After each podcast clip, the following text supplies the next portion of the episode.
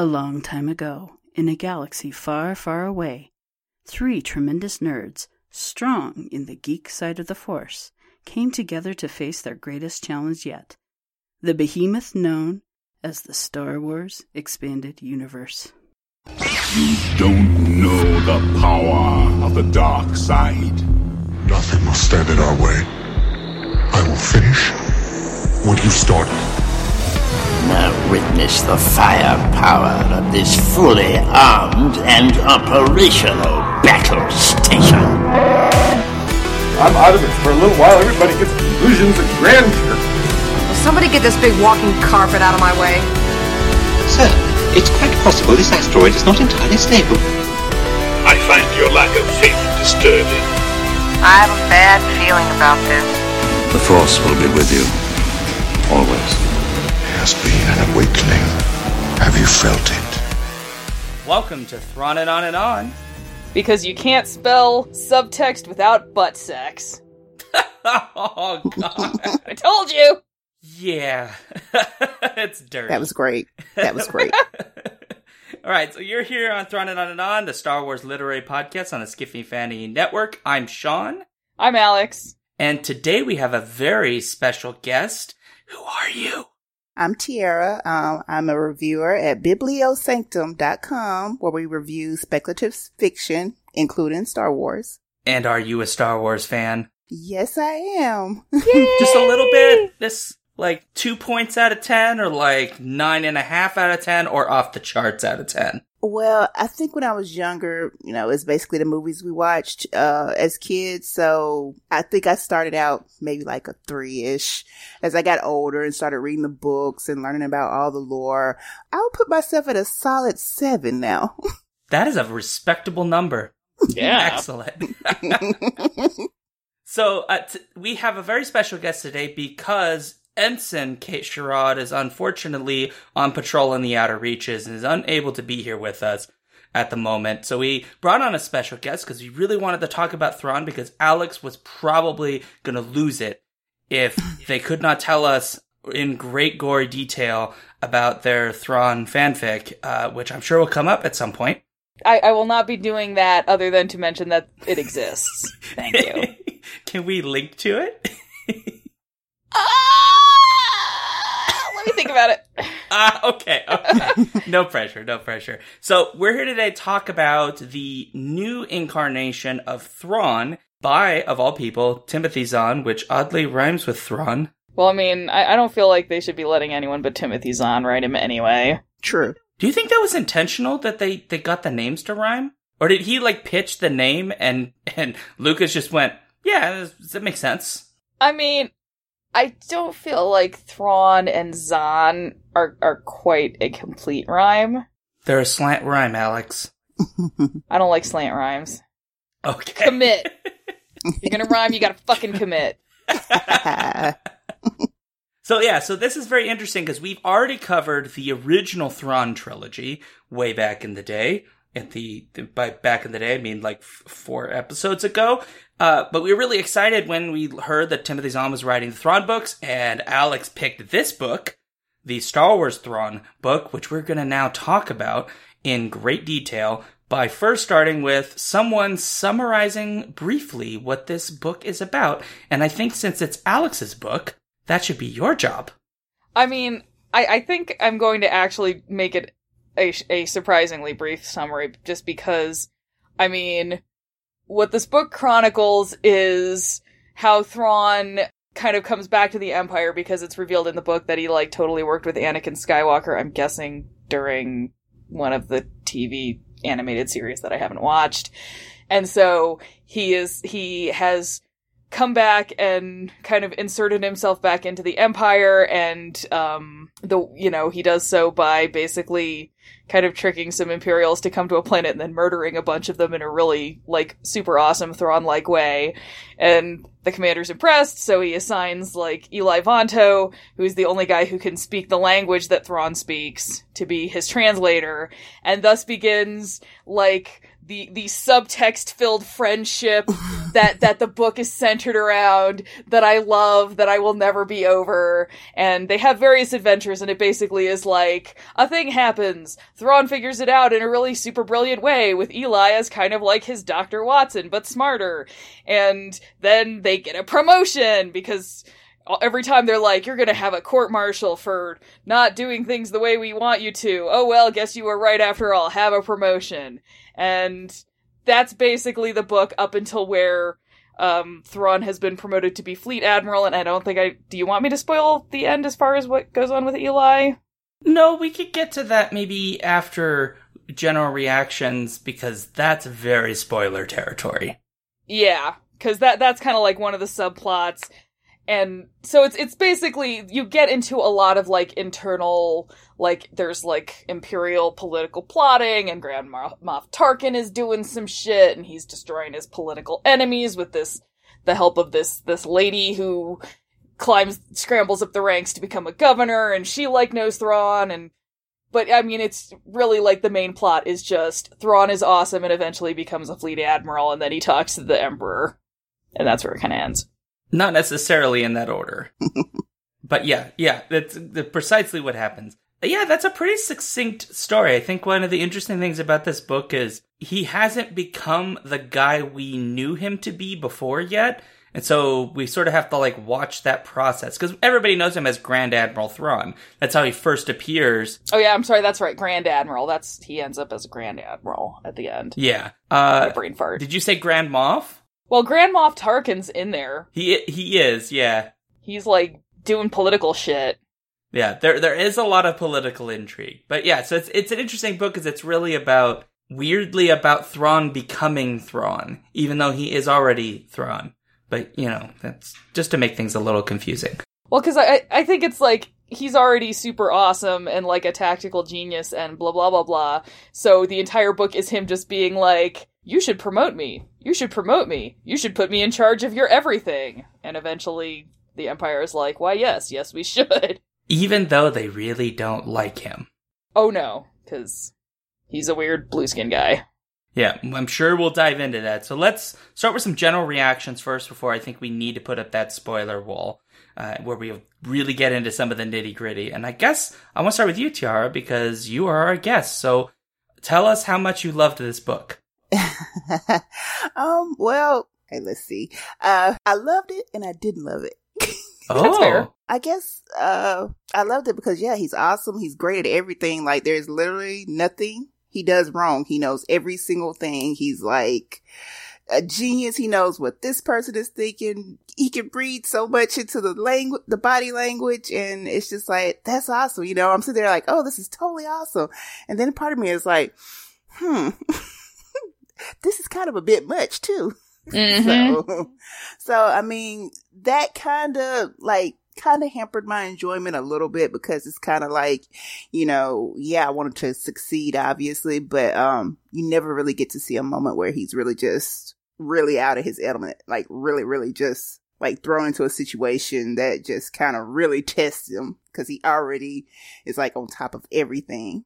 But um, I did enjoy it though. Uh, I enjoyed. I called it the uh, Star Wars version of a buddy cop uh, book with him and Eli. Yeah, yeah. Yes, him and Eli.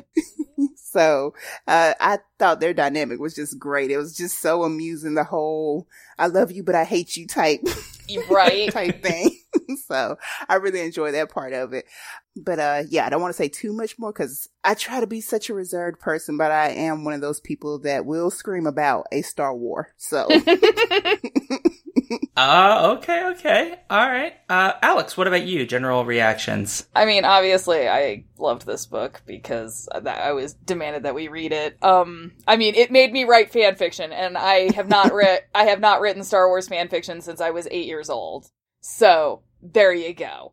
I, I think maybe part of the reason I like it so much is when you come down to it, like Thrawn kind of fits into the, into the the Sherlockian archetype, and it is very much like you know he's he already knows how everything went down, and then he gets to explain it to Eli because Eli is like you know our stand-in as the guy who doesn't actually know everything that's going on, who can then be explained to.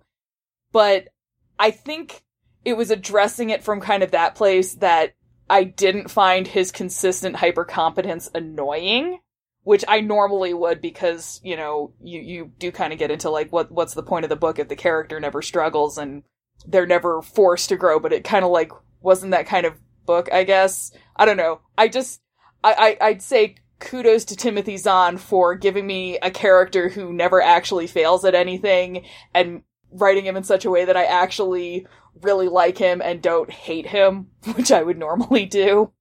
Okay, fair, fair.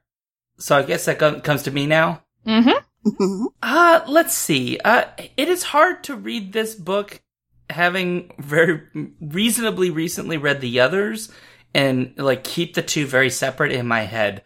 And that, that is probably like my biggest concern uh, when I was reading this book. You know, Marc Thompson, fantastic. He does a slightly different impersonation of Thrawn for this. As as I recall, he mimics it somewhat after the version of Thrawn that appears in Rebels. And uh, which I really appreciate. Uh, the audiobook is fantastic. The story, I, I really enjoyed it mostly because I just really like seeing Thrawn being a smarty pants, and that is, I think that's like 90% of why I read any book that has Thrawn in it, is just to see him do something intelligent. There are, I think, some things in terms of like the, the breadth of the story. I get that it is, it, it's supposed to be space opera, and so you, you have a bit of that wide scale, but there were some moments where I just really wasn't as connected to some of the side characters as I think I was meant to be. And that, I think, for me was one of the biggest flaws. Uh, I was thinking, like, Arihnda Price. uh, it took a while for her character to really kind of click for me. Um, but Eli I kind of got into because I think I, kind of what you all were saying that Eli is our kind of stand in, and it was kind of fun watching him be like a fish out of water. And he is a good. And he is, he is uh, mostly a good. uh, he still works for the Empire, so following orders is not an excuse. That's true. So, uh, but yeah. So I think overall I really enjoyed it. I took some issues with certain aspects of it where I just wasn't as enamored. It kind of came together a bit more for me towards the end. Uh, I like some of the little twists and turns. I did enjoy that this book gave us more of the political angle that exists in the Empire that we don't usually get as much of, or if we do, it's sort of very watered down. And this really tried to get into the sort of nitty gritty of how politics actually work in, in the Empire. Well, and it, it had kind of like that, um, cause, you know, when, when we're looking at it from sort of like the rebellion standpoint, the Empire looks like this sort of like unified front of horrible evilness. And then I, I think what I really liked, which might be what you liked as well, is when you you kind of are within the dictatorship and you're seeing like all of the infighting that is Mm. endemic to to kind of governments like that happening where you know Grand Moff, Tar- Moff Tarkin is going to go squish somebody cuz they're you know peeing in his pool with the new canon stuff that they're kind of streamlining, I guess now they're under the Disney umbrella. I've noticed that um these books, uh, as I read more of the new canon stuff, these books have really kind of put it in perspective for me, just how I guess widespread this isn't really like when you watch Star Wars, you think, oh, everybody has to know the Empire is evil. Everybody has to know this is going on. What is going on? Why are they acting like they don't know these things? And then reading these books from these perspectives of the people in the Empire has helped me to really see that people in the Empire don't even realize half of this crap is going on, or they're too busy fighting to actually um, do anything about anything that's going on. Yeah, I mean, I think that's it's an interesting way of approaching it, given that you know so much of Star Wars is you know I mean even Lucas has said this. It's like the age old you know good versus evil, but for the most part, the evil in in sort of old school Star Wars is is a little bit obvious for the most part. Uh, in the movies, at least, right? Like Vader is bad until we sort of get hints that he might not be 100% bad. He's like 99.9%. But, you know, the Emperor, bad. They're blowing up entire planets. They're bad bads, Yeah. right? Luke Skywalker, good guy. Princess Leia, good guy. You know, Han becomes a good guy, even though he's a bit of a scoundrel. But the books get to kind of unpack that a little bit, and this canon does seem to do more of that than the well, I should say in the books that have been released so far. Uh, you know, got to give at least some credit to the Legends universe that there were so many books that it just had to at least accidentally have done some of this.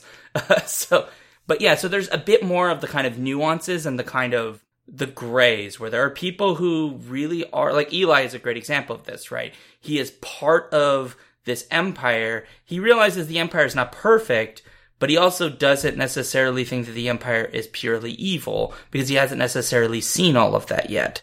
Right. Yeah, they haven't invited him to any of the murder cult meetings or anything, so he's just kind of like, oh, well, you know, there are certain aspects of the politics that I find uncomfortable, but I just don't read the news, so it's fine. Yeah.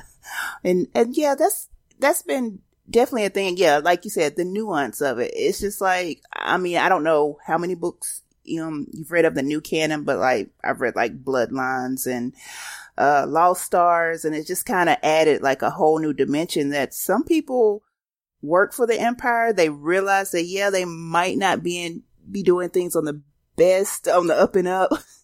um, but at the same time, sometimes they're not quite as in the know about some of the things that they are actually doing, such, you, you know, like going to backwater planets to save children, to save children, I should say. Quotes. quote unquote.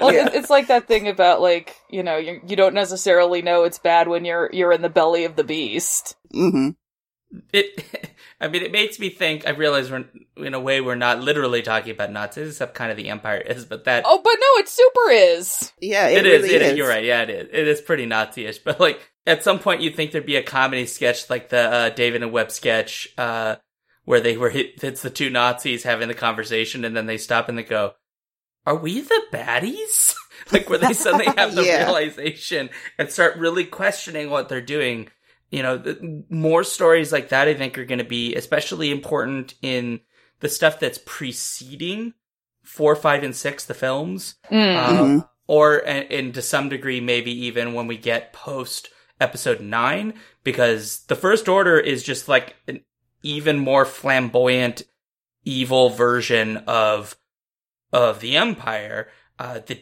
difference being that they're weirdly more incompetent for some reason, or at least they seem Mhm. so in the in the films. Uh, and they like to yell more. Well, I mean, Like Hu- Mhm. Hux yells so much. Oh, and Kylo, Kylo yells. they're they're it's a bunch of fucking fascist tryhards. I know they really are. They're basically the Proud Boys. Uh, But I, I mean, I feel like maybe in that way, Eli kind of gets to squeak it, squeak by a little bit just because he's basically from a fucking backwater where he doesn't know what's going on. Well, and all, yeah, but also there's the fact that I mean, e- the, some of the stuff that Eli we get through him is a lot of the stuff that we know because we've watched all of the films and shit. Yeah. he doesn't actually know. So, like the stuff about like the Emperor, there's a moment where he sees the Emperor and he's like, "Oh, like his face is kind of messed up," but like it's not what we thought because the story was this. This is what had happened, but it actually looks like he he got burns. Like he looks totally not like what you'd expect. Uh, so there's a lot of sort of obfuscation going on where there's clearly people working in this empire who think ultimately they're serving some sort of good, uh, or at least doing something constructive, uh, who may not even realize just how deep into the, the evil pit certain aspects of it have gone. I mean, Eli's a, kind of the perfect example because he isn't, as you said, Alex, from the backwater. But I think another element of that is that this is the not that far after episode three. And for a lot of people who are raised in the empire, and Eli would have seen most of this as a as a kid, right? They probably really do believe that the Jedi were fucking assholes who like tried to take over, right? They probably they've been fed the propaganda and they believe it, and they have seen the empire more or less keep. I hate to use the phrase, but to keep the trains running, right? Lit- literally, that's what the empire is doing. It is keeping everything running on time. And so from people that are born into that, they don't really have a lot of easy access. I think it's why I like Rogue One so much, that it's, it's messy. Yes. the people getting killed in that, like, it's not all just black and white. It's very messy running a rebellion. But, you know, Yeah. Yeah. cool. I said smart things. No, you did. I, I mean, you know, it's like the, me- and then, you know, you can take a character like Eli and then you can be like, the measure of his morality is once he knows what's actually going on, what does he do? Well, that's a good question because I am inclined to think that he would not, that it would really challenge him and he might, he might turn away. That said, I realize there's more story of Eli that I just haven't read, so I could be totally wrong. Yeah, I, I mean, honestly, I don't know either because I haven't read the next two books, and I know I need to because I read the like the excerpt they put out from the third Thrawn book, and it starts out with Eli doing a thing, and I'm like, my baby. Eli Vanto. oh shit! Something I wrote in my fanfic was kind of accurate. Oh god. Isn't that the best feeling? So what? I, I think we should put up a, a spoiler wall because I think we should maybe talk about what happens to Eli at the end, right? Yeah. Well, because I feel like that, you know, there's like all of the detail stuff that I kind of glossed over in, in the synopsis because the real meat of the story is Thrawn being Thrawn and then the shit with Eli. Yeah. Yeah. Yeah. So, but right now we're gonna put up our spoiler wall, so they'll be like, "Bah, bah, bah," but we'll try to use like a Star Wars one instead of like a Star Trek alert, you know, because you got to stay on topic and you can't cross the streams. Maybe Admiral Ackbar yelling, it's a trap. It's a trap. that would be perfect. That would be perfect. God, I want to go to Admiral Ackbar like like for a convention. It's a trap! Take evasive action! Oh, poor Admiral Ackbar. He deserved better. He definitely did. It. He didn't deserve to die. Yeah, he was like the most pure thing in the whole series. I know. Yeah. I feel like the Mon Calamari kind of got fucked. Oh, They yeah. did get fucked. Poor, that's poor fish people, man. What is it with Star Wars and hating people that live in water? Oh yeah, they definitely hate them. I guess they're like, They hate all the watery peoples. it's like, well, they shouldn't be surviving in space with no water anyway. I, I guess that's it. Yeah. Poor fucking Gungans too. They got fucked too. Oh, man. Oh man, the Empire's evil, y'all. That's really what it comes down to. Well, I mean, I, mean, Yeah, I, I would hope like we've managed to figure that out after how many movies and books that Can the you imagine? might be Like- bad. There's probably someone right now on Twitter who's like spent like the last 25 years watching Star Wars movies and thinks the Empire are the good guys, honestly. Not in like a joking way, like, you know, sometimes people are like, I'm the devil's advocate and I'm gonna say the Empire's good. No, I don't know why they talk like they from the 1920s, but whatever. Uh, no, like flat out, like really believes the Empire are the good guys. They're the good guys. Alderaan deserved to be blown up. They're just trying to bring order to a chaotic universe. There are definitely those people. Trust me. They Yeah. are definitely on Twitter. Oh, they're, they're, they're a delight. You can find anything on Twitter, whether you want to or not. Exactly. Oh, God. Anyway, Eli, my baby. yeah, let's talk about Eli. Alex, go. Give me some stuff. What happens to Eli? Tell us what happens to Eli at the very end. So, for like the whole point of this long ass plot where there's all this weird political stuff happening and mining supply chains and smugglers and I mean honestly I got kind of lost because we went to like 5 million different places and it all has bullshit made up Star Wars names that I cannot keep in my head for more than 3 seconds. But the whole point is that Thrawn is on the ta- the trail of this this guy called what was it? It's the the Night Swan or something. I don't even remember. It was like it sounds like a porn name, and and and hilariously enough, the character who's the Night Swan it has the last name Cygni, which is just like thank you Timothy Zahn for for hanging that lampshade right on it. So he he because like basically the Night Swan is like the only person who has kind of come close to outfoxing it outfoxing Thrawn. Because there's like a moment where he's set up like a defense thing with his three disabled ships and he's trying to bring the Night Swan in so he can attack them with the Chimera and the Night Swan's like haha I figured you out and I'm doing this other thing. And Thrawn's like oh shit someone actually figured out one of my plans for once. Fuck me so it's like the whole thing is laid out as like the Night Swan is the only person that Thrawn has met that is sort of close to being his intellectual equal, and then he goes and finds the guy and is basically like, yeah, so I mean, I'm here for for the Empire, but I didn't actually get exiled like I've been telling everyone from the beginning of the fucking book. I actually got sent here by the Chiss Ascendancy to try to find like some people because we got some problems uh, that we're kind of like protecting your ass from and you know we're trying to assess like are you guys going to collapse? Is everything terrible? So anyway hey buddy you're super smart. Want to go back to the chiss ascendancy and like you know lend them a hand while i'm out here trying to figure out what the fuck's going on with the empire and if we want to throw them to the wolves? And night swan's like flips him the double bird and then they have like a sort of weird congenial you know like we'll go our separate ways.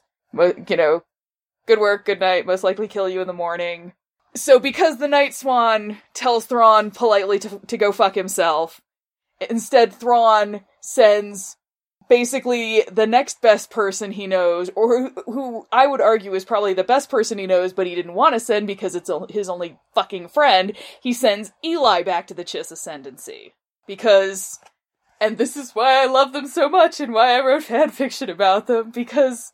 Like Thrawn is super smart and that's like his big superpower, but his other thing is kind of reading people and understanding them in a way better than they understand themselves. And Eli starts the book being like, I'm just a little asshole from a backwater and all I want to do is be like, what is it, like a supply supply chain officer? Yeah. yeah. A supply chain officer on my backwater fucking planet.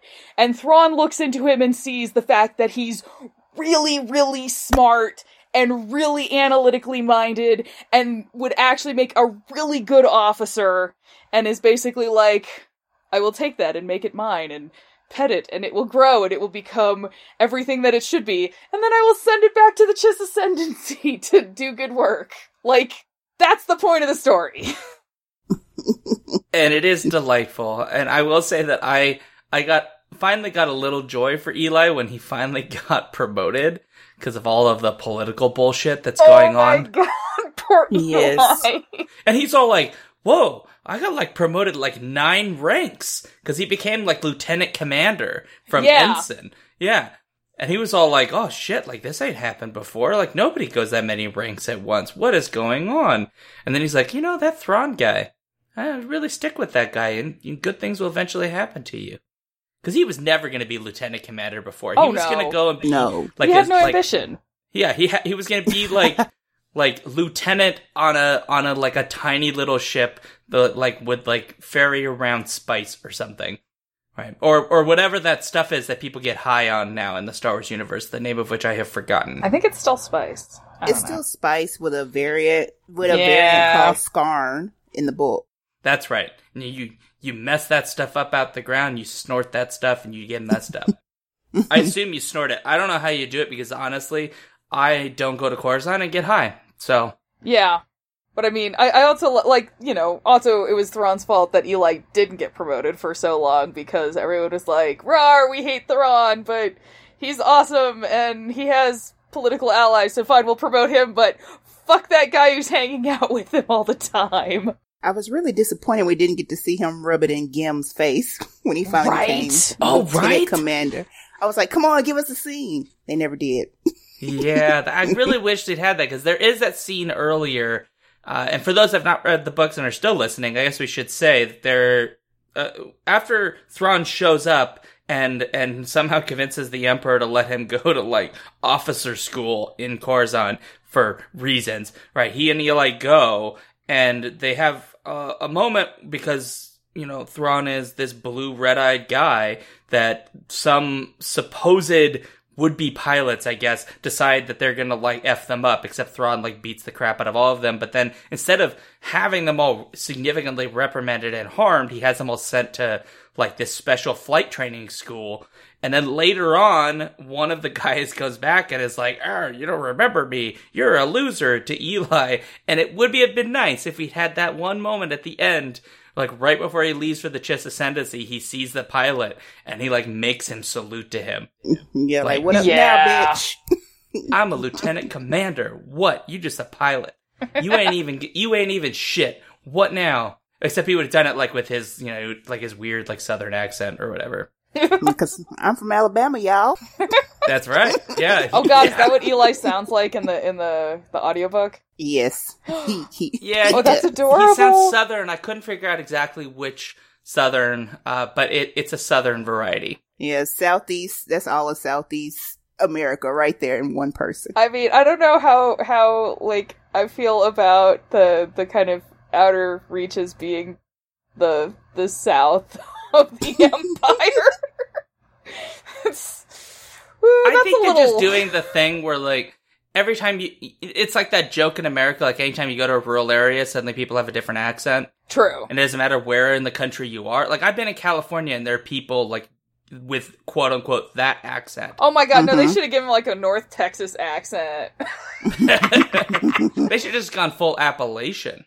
Oh, oh, shit, yeah. wow. Shit, that would yeah. be crazy. That'd have been crazy. Yeah, but anyway, yeah. So there there are some nice moments for Eli. I think the part that I like the most about Eli's arc is because he becomes the the way for the most part we view this world or universe or galaxy or whatever the hell it is. We get to see really the ramifications of some of the sort of deep seated effectively racism. It's speciesism, but it's basically Star Wars version of racism. Because Yeah.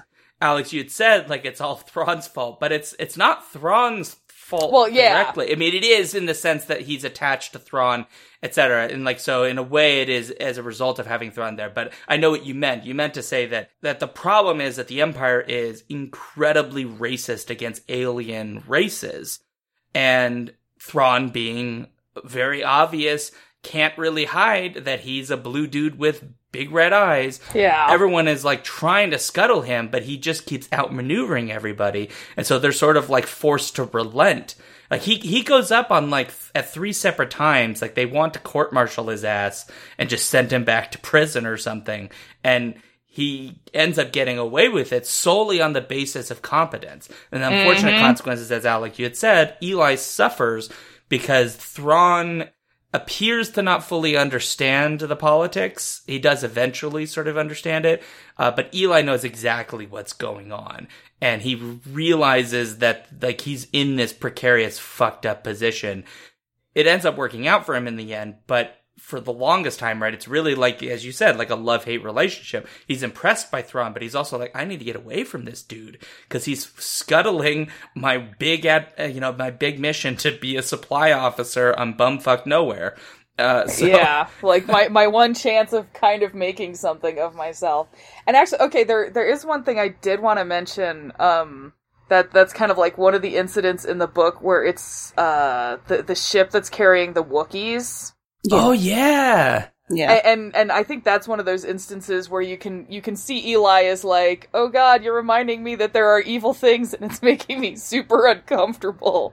Oh, yeah. And then Thrawn fucking calls the Wookiees like imperial assets, and I was just like, oh Mhm. God, Yeah, it's just like you kind of want to rub Eli's face, like, "Oh, honey," yeah, oh, you sweet summer child. and then Thrawn is just like so super cold about it. Like, uh, it's unfortunate, but Yeah, they still belong to the Empire. And then he's like trying to like justify, like, you know, maybe slavery means something different in their language. You know, Yeah, like- so I was like, wow, really? and you're just like Eli, Eli, no, Eli, oh God. but yeah, that was definitely uh, an interesting look at how they differ in certain ways. Because you know, you, you know, he's like you know prepping Eli to become some great commander because he obviously sees this great potential in him. But at the same time, because Eli is aware of like all the social nuances and stuff, he still holds a part of him that can't quite be like, oh, they're just maybe slavery doesn't mean slavery. Yeah. So, and and it's I, I think it is also a valuable moment for being like you know like I'm a little Thrawn fangirl, but then I'm like he's also a bastard. So- Definitely, definitely. But at the same time, you can't help rooting for him. At this, it's like, oh, you know, you want him to come out on top, and you're like, I want him to come out on top of a basically a Nazi organization. yeah, well, I guess who better than a blue skin, red eyed alien? Yeah, So- and I mean you know, and part of me is like I just want him to come to the conclusion that the Empire should be scuttled because it's not it's actually going to make things worse for the Chiss ascendancy because you know he could fucking destroy it from within if he wanted to. Exactly, exactly. So yeah, I, I like those little moments between them too, because you see it from time to time. Like a lot of it is Eli saying, "Oh yeah, I see what you're trying to do," but then some of it also like I think the book called it. Uh, well, they didn't exactly call it. It was like a, I guess, an entry from Thrawn's journal.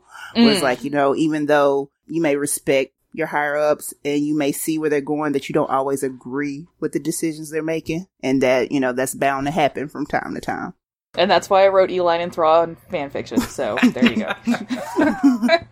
I think part of the appeal of Thrawn is he, he's not like other people that we sometimes see in the Empire, where it's sort of very like there's a lot you can admire about Thrawn and appreciate about Thrawn, even if you don't necessarily agree with ultimately where he's going.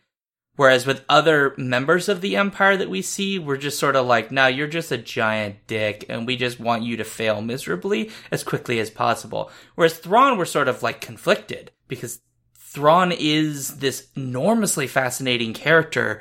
So I think part of the appeal is the, the idea that we want to see him succeed up until he faces our quote unquote heroes and then finally is defeated, but isn't defeated in a way that's deeply satisfying, as all good quote unquote villains do, right? Like if it's a good villain, like there's a, a satisfying ending to them. They don't just like get kicked in the face once and then it's over. There's like a real build up to a release, which obviously this book is not trying to do because Thrawn is one of our, I guess you'd say our heroes for this book.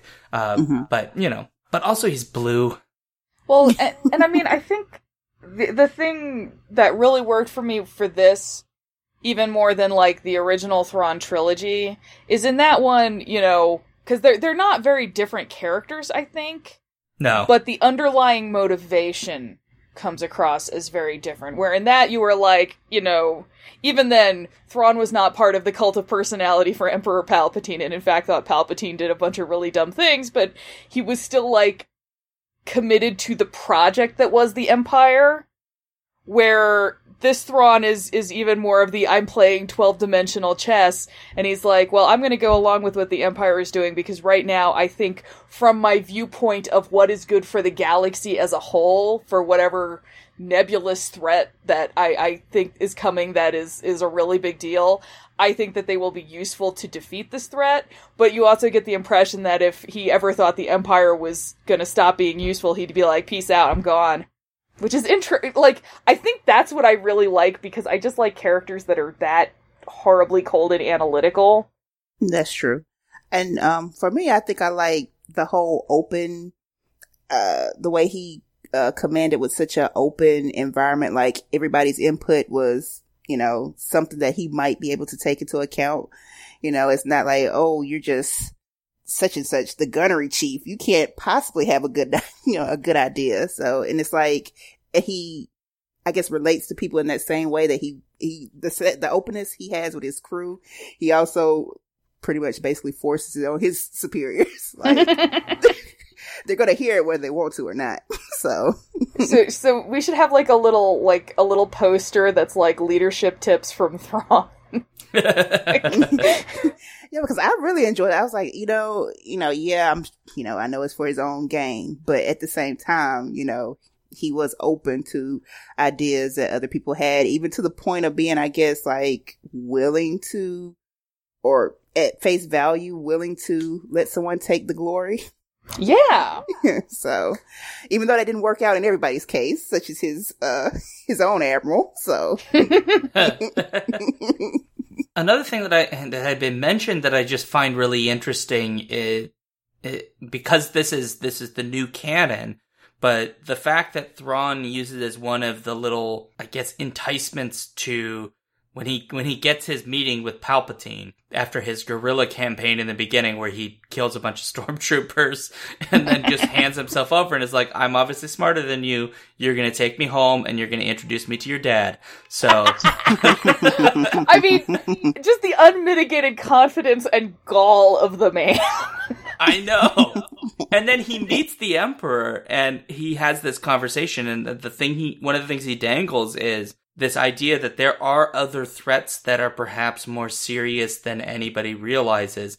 And we aren't really told what those threats are. Yeah. And it made me think a lot of what is it they they might pull from the original canon and, you know, just do a little bit of twisting about and bring back in its own unique way if anything at all, because there are a number of eh, throughout the original canon, a number of like things that are out past like in the unknown regions and out past the outer rim that do come and cause issues.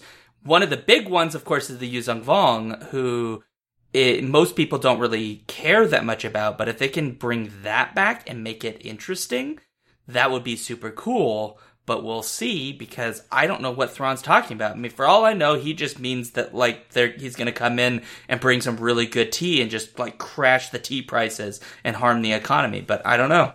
I mean, I I think it's it's useful as like a potential escape hatch you know, because if if we ever get tired of the endless civil war that that everything is centered on, then it's like, okay, guys, how are you going to deal with an external threat for once?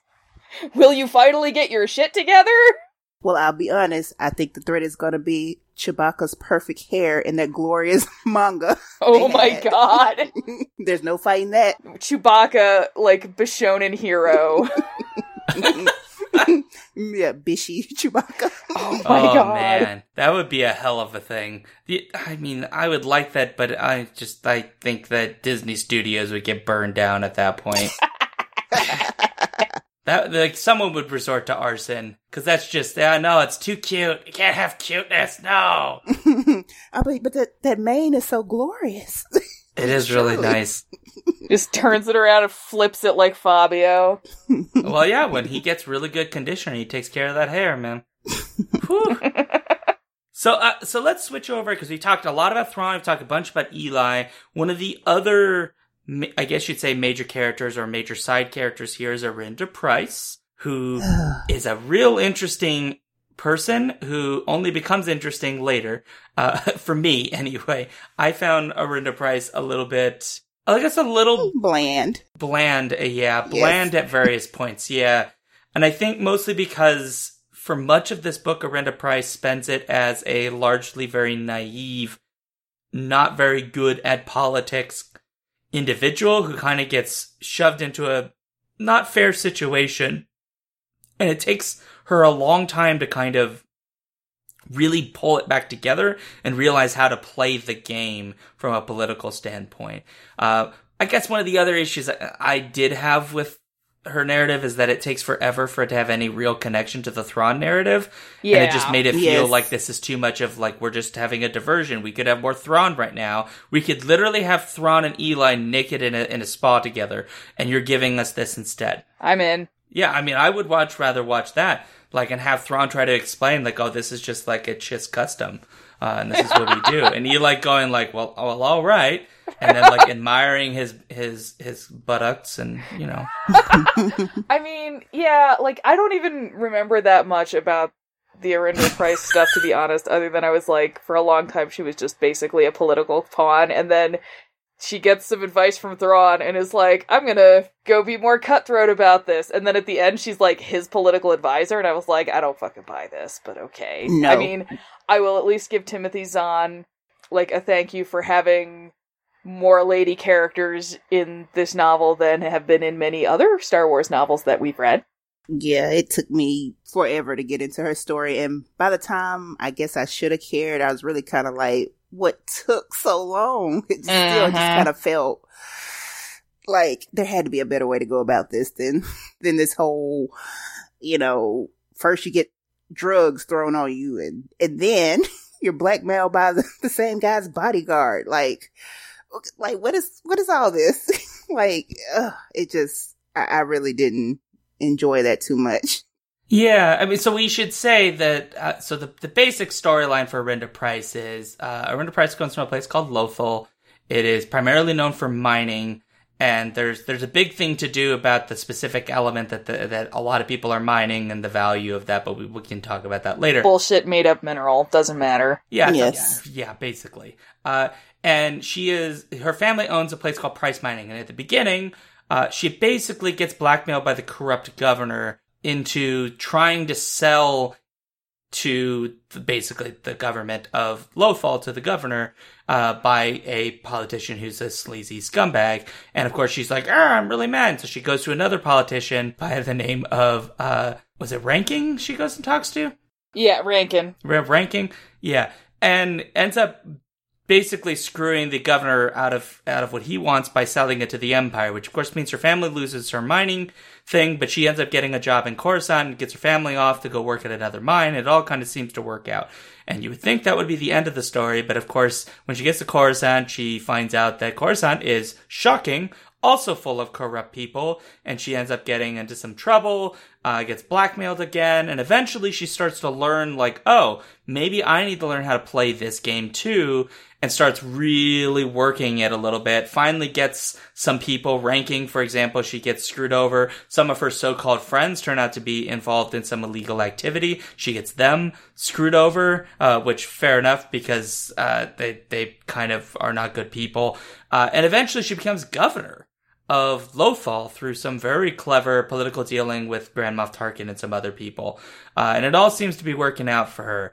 Uh, but it takes forever for us to get to the point where we're like, okay, now you are really going somewhere. Uh, and maybe it's just the contrast between Thrawn, who seems to be like knows everything that's going on, and Eli, who seems to be learning rather quickly. And then we have Pryce, who sort of feels, I guess, kind of like Eli, but takes forever to get there.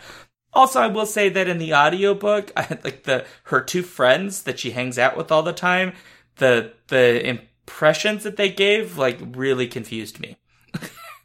yeah, that was really like okay. I felt bad for I guess her friend. Is it? J- I think it was Jahir was her name the other dude, I was like, you just randomly showed up in this book and became a friend, and now I'm okay. What? so uh, I did feel kind of bad for the friend, but only because you know there was an emphasis that she got into what she was doing because she saw how the Empire treated Arihnda. And then it's kind of like Arihnda doesn't believe it, but she's like, I saw how they treated you like trash and I wanted to do something about it. Like, I knew they needed to be gone, which I'm like, that is some loyalty right there, sister. Cause I don't know if I'm trying to take down a whole empire behind one friend that I barely know and haven't yeah. talked to in six months. Yeah. Yeah, it's, it's Driller and, and Juar, Juar, Juar? Jaheir. I think it's Jaheir. I know it's spelled like Jaheir. I can't remember how they pronounced it actually. I think it, she, well, it's Jua is, uh, how they say her in the, in the in the audiobook. Yeah, it was it was it wasn't Jaheir. I, I yeah, it wasn't that wasn't how they said it, but that's how it looked in the book when I looked. Yeah, gets an unusual name, and then the other friend is just named Driller. Yeah, and he's just kind of like the guy that popped up and you know conveniently in place. Uh, yeah, involved in a thing called Higher Skies, which is seemingly involved in some various illegal activities, uh, including the peddling of information and uh, some other questionable things. And she, of course, uses various grand grand moffs against one another. Uh, because there's always that fun bit that all the Moffs are trying to fuck one another over. Um, instead of maybe sitting down at a room and being like, maybe we should also get into the spa with uh, with Thrawn and Eli because we all. I I don't want to see Grand Moff Tarkin doing that. Thank you. I mean, he can wear his clothes. It's fine. That's fine. Also, what? Like maybe he's got a cute butt. Oh, he'd be like that one that one weirdo in the sauna who like all the guys are wearing towels and he like fucking is sitting in there in his full uniform. Yeah. you know Tarkin would though. He oh, would yes. never totally. take it all off. I actually made an attempt to read the Grand Moff Tarkin book and then I was just like, no, it's too evil and I can't. Yeah, he is an evil bastard. Is that the one where he's weirdly buff? or is that yeah! the comic? It's like it was weird. I, I think it's just called Tarkin, isn't it? Yeah, it's just called Tarkin. Yeah, I was like, what did this? I saw some pictures or something. I was like, is that Tarkin being weirdly muscular with no shirt on? Yeah, well, because it's like his his past is he's like from this planet of like survivalists and hunters and did it, and I was just like, this is not what I got from Tarkin at all in the fucking movies. But okay, yeah, that Sounds was a fake. little bit of a a little bit of a all you need to know is that all of the time we don't see Tarkin, he's lifting weights. Probably. He's got a Bowflex in his office, and he is just like, oh, I gotta look like those guys in the commercials.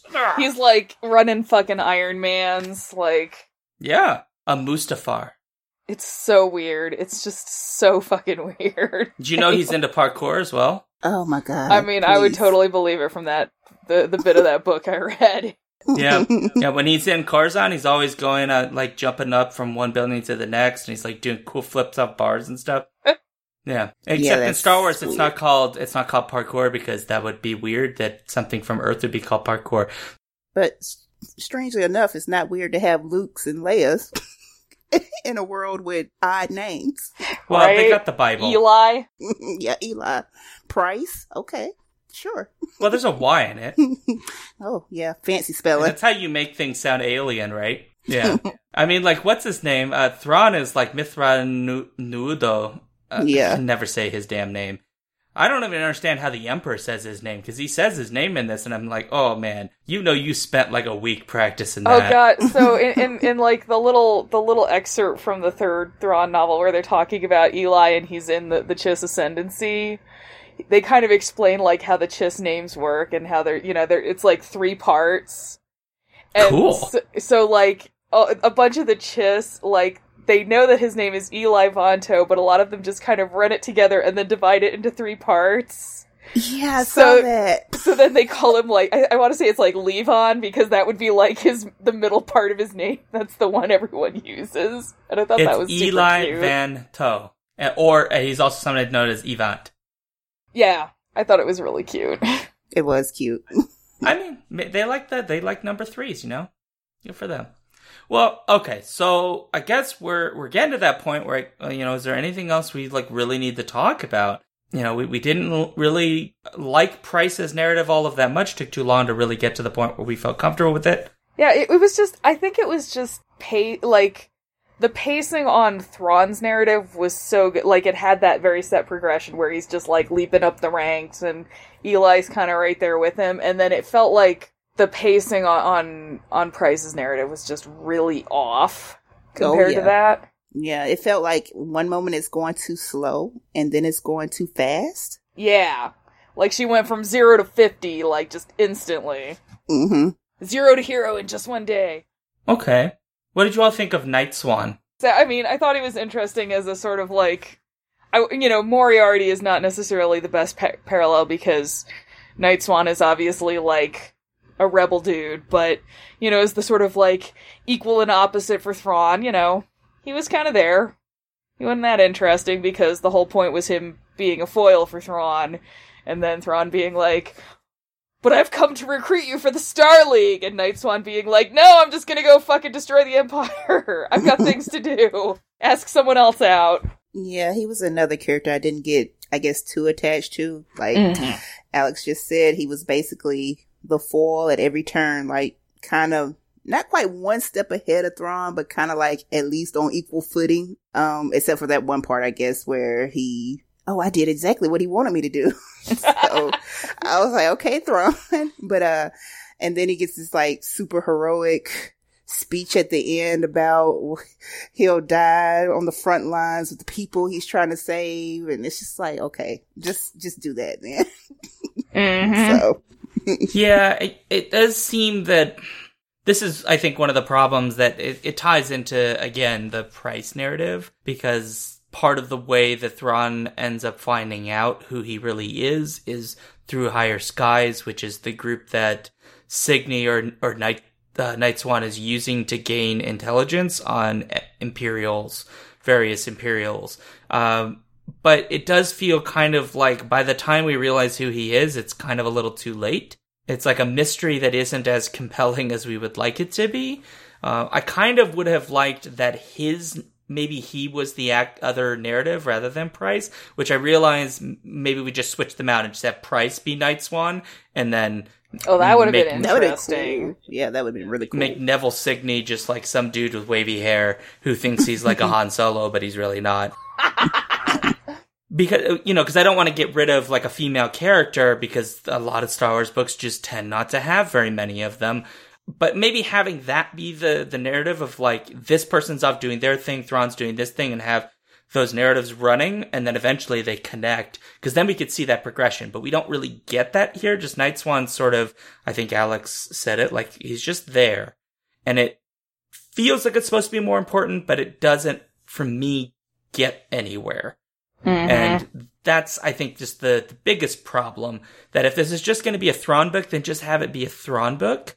Uh, but if you want to have that intrigue, you really got to develop it more. There's got to be more of it, and it can't just be like uh, Arihnda Pryce's sort of odd, odd little friends running or or being involved in some sort of intelligence group that turns out to be involved with you know Mister supposed uh, insurgent leader, whatever. Yeah. So, but you know, whatever. Like for the most part, though, we got what we wanted, right? We got Thrawn. yeah, yeah. Yeah. Yeah, I got Thrawn. We didn't get our spa scene. It's that's what fan fiction's for, Shaun. I know, but I want it in a book. Hey, look, you can put it on AO3. They have been uh, nominated for things, so I feel like that is perfectly yeah legit. that's that's the future of fiction. okay, well, I guess that leads us to we got to give our final thoughts and our grades and let you all know at the end here what we're going to be reading next. So I will jump to Tiara, because you are a guest. Your final thoughts and what grade would you give this? Okay, so even though I review books, sometimes my my final thoughts about a book, uh, I guess don't seem to always match up with the grade because I would still give this an A grade. I really enjoyed it for um Thrawn and Eli mainly, even though I was kind of like, oh well, Thrawn, he's just like, you know, where's the struggle? But at the same time, it was like, fuck yeah. But um, I would give it an A. I really enjoyed, you know, reading, well, listening. Part of it was reading. Um, listening to his parts, like the whole, you know, I don't normally like when characters break down their whole reasoning for things, but for some reason, I liked it here, I guess because, you know, otherwise it probably wouldn't make sense to me if it wasn't Eli sitting there point by point saying, Oh, this is why you did this, this, this, and that. And I also, um, I like that it was more political. I do enjoy like the more political books in Star Wars because I don't, I don't know, I'm a big political intrigue fan. So I'm always interested in seeing like the political maneuverings, not just in like the Empire, because the Republic can get pretty, they can get pretty savage with each other as well. So, but yeah, I would give it an A, despite you know some Arihnda and a perfectly good Night Swan reference used on a character that probably didn't deserve the title, but you know. Mm-hmm. All right, fair enough. An A, solid A. Excellent. Uh, well, I will go because this is Alex's book, so I'll let Alex end with their their thoughts on this. So, uh, overall, I will agree. I really enjoyed it. The Thrawn bits are exactly what you would expect from a book about Thrawn. Uh, for the most part, it's fantastic. I love the sort of way that they uh, Zahn updated Thrawn uh, for the new canon. I, I love seeing him still doing the analyzing art thing and the body language and all of that. That was fantastic. Yeah, there are some things that I didn't think really work. Arihnda Pryce's narrative just kind of flubbered about and then eventually kind of settled and some other like minor quibbles. I like the setup with the Chiss though. That's really cool. So I would probably give it an A minus. I think it's really solid and I I think people should listen to the Marc Thompson audiobook.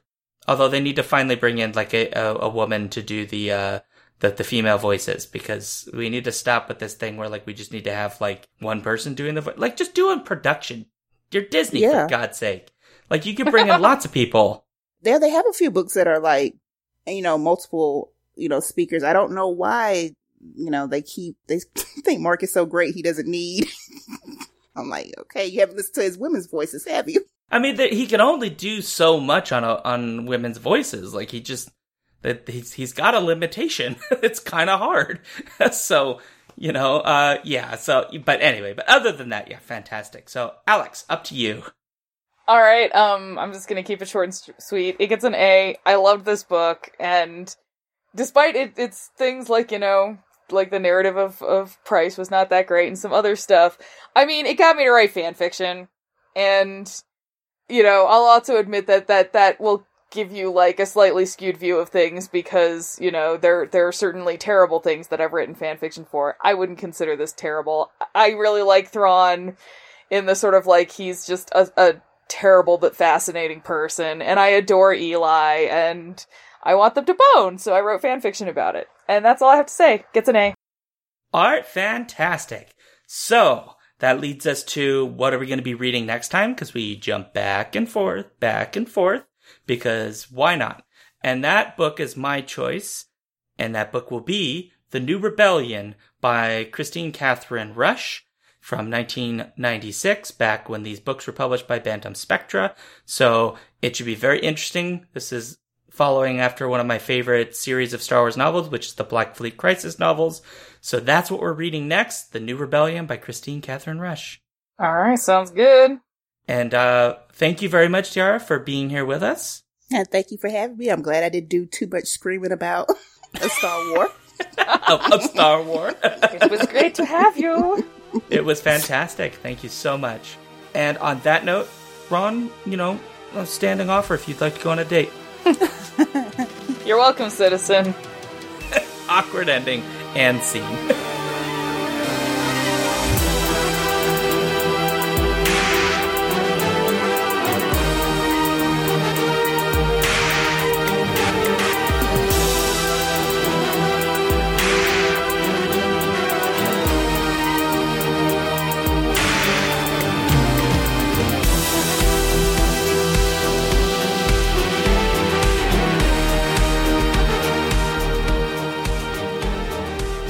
Would like to support this show, you can do so at patreon.com slash skiffyandfanty. You can also follow us on Twitter at skiffyandfanty, find our booktube on YouTube at the Skiffy and Fanty Network, follow our reviews and everything else we do on our website at skiffyandfanty.com. You can also sign up for our newsletter at skiffyandfanty.com slash newsletter, and you can always feel free to shoot us an email at skiffyandfanty at gmail.com.